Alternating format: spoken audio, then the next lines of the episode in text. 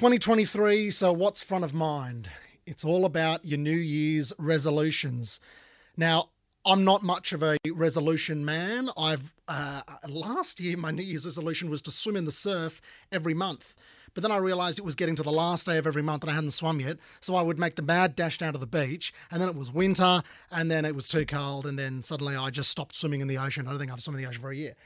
Um, I once did a New Year's resolution, which was to say yes to everything which was really good. And I did it. I mean, I didn't say yes to everything, but I said yes to most things. It was more of a mindset, it was a positive mindset, and it was really good.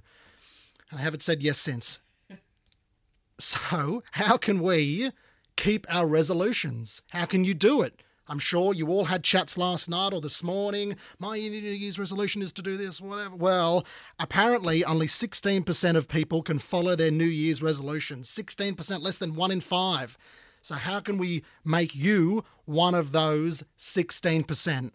On the line is Dr. Jo Lukens. Lukins, rather. She is a psychologist and she's the author of a new book called The Game Plan, which is a five month uh, intensive uh, diary on how to get your game plan in order. And Dr. Jo joins me with all the top tips on how to keep your New Year's resolutions. G'day, Doctor.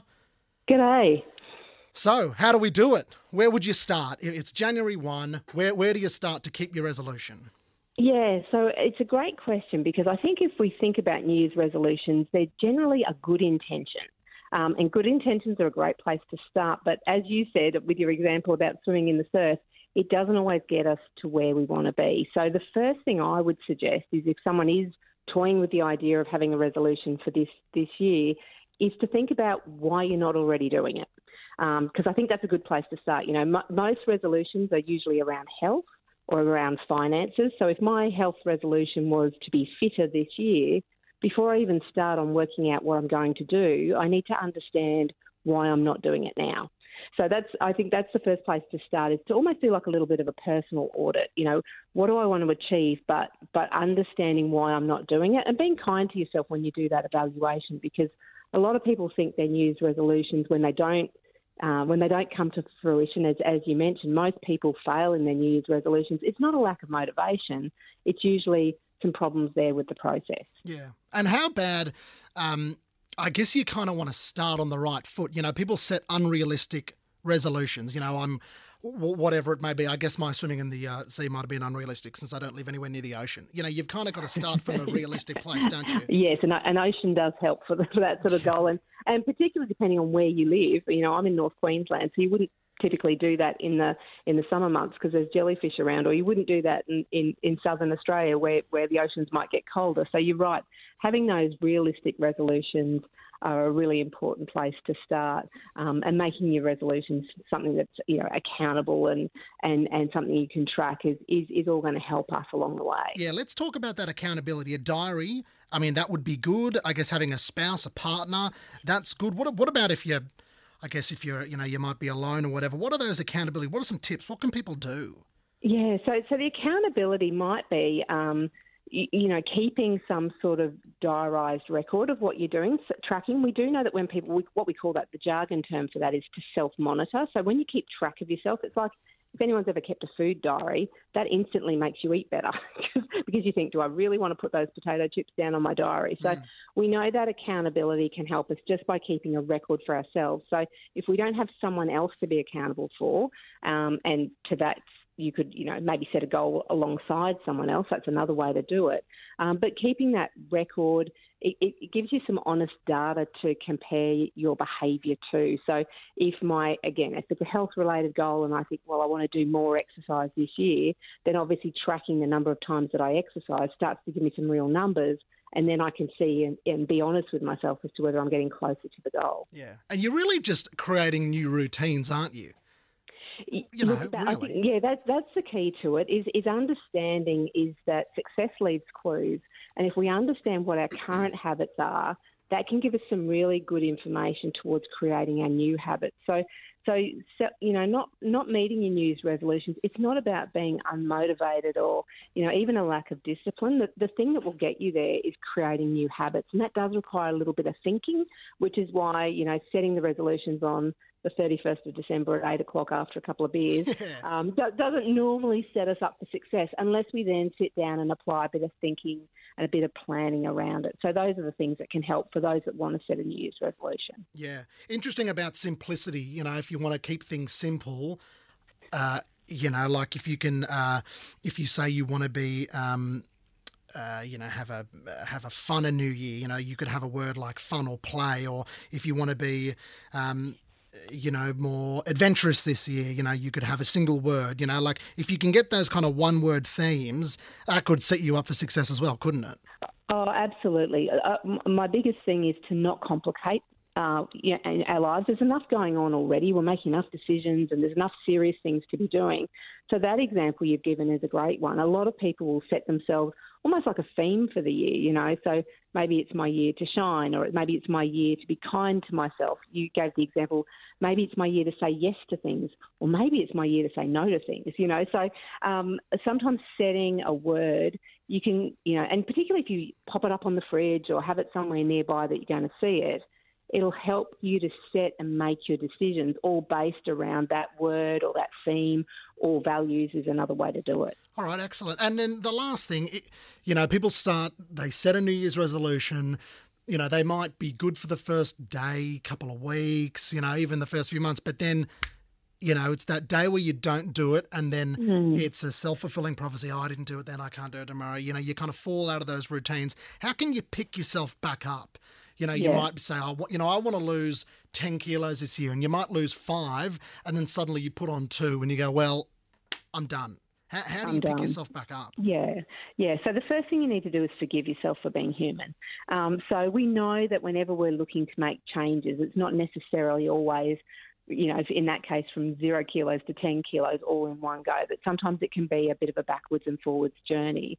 And the, the other thing I always say to people is, you know, we either succeed or we learn. So rather than seeing, you know, not not keeping to your routine for a couple of weeks and putting some kilos on if that's what's happened, rather than seeing that as a failure, seeing as that, you know, being a bit curious and going, wow, well, I wonder why that happened, you know, and sometimes the, the answer's right in front of us.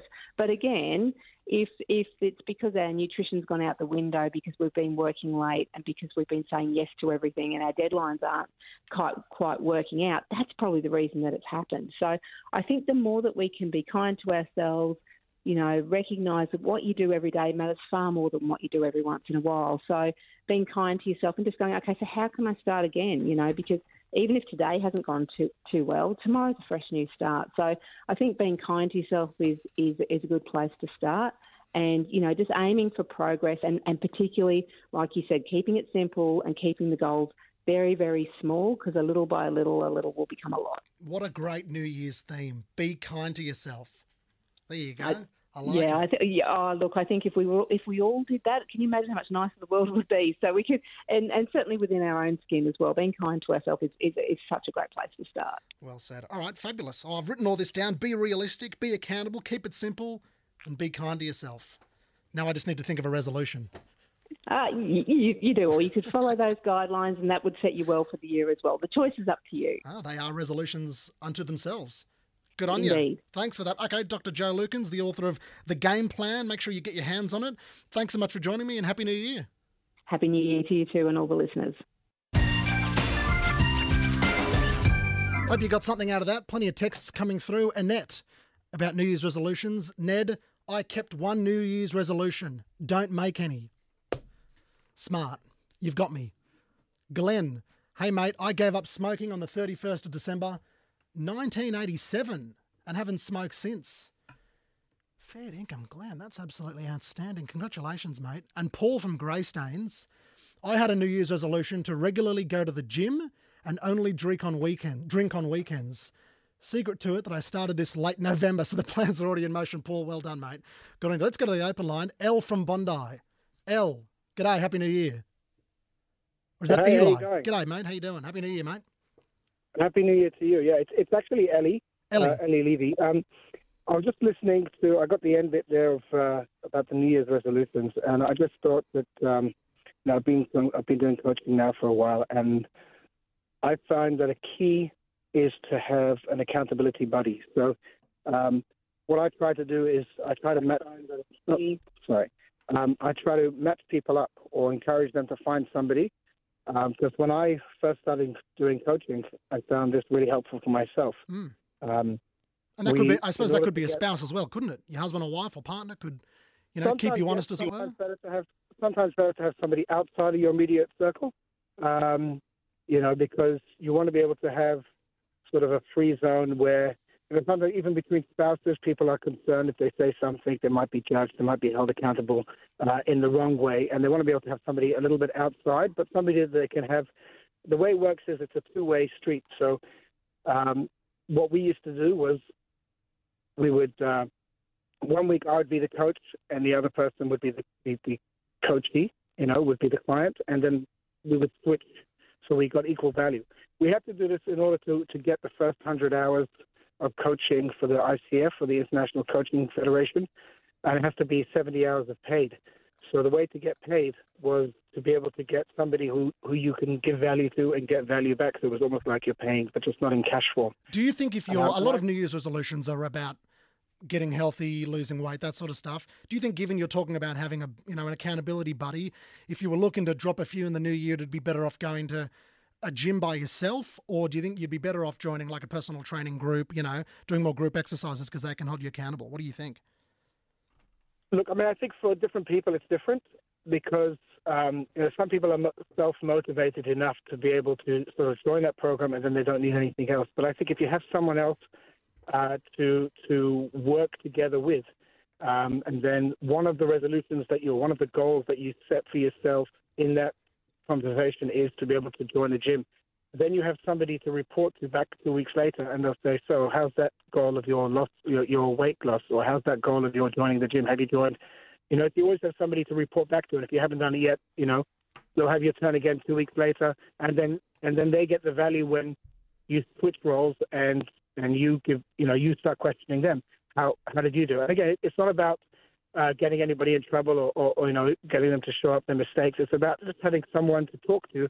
And often I find actually, you mentioned before a spouse, it's actually better not to work with a spouse Hmm. um, because you know your spouse you're dealing with every day or, or you know all the time. This is something that's independent. Yeah. Okay. Very, very, very, very interesting. Good on you, Ellie from Bondi. Very good. I appreciate it. Happy New Year.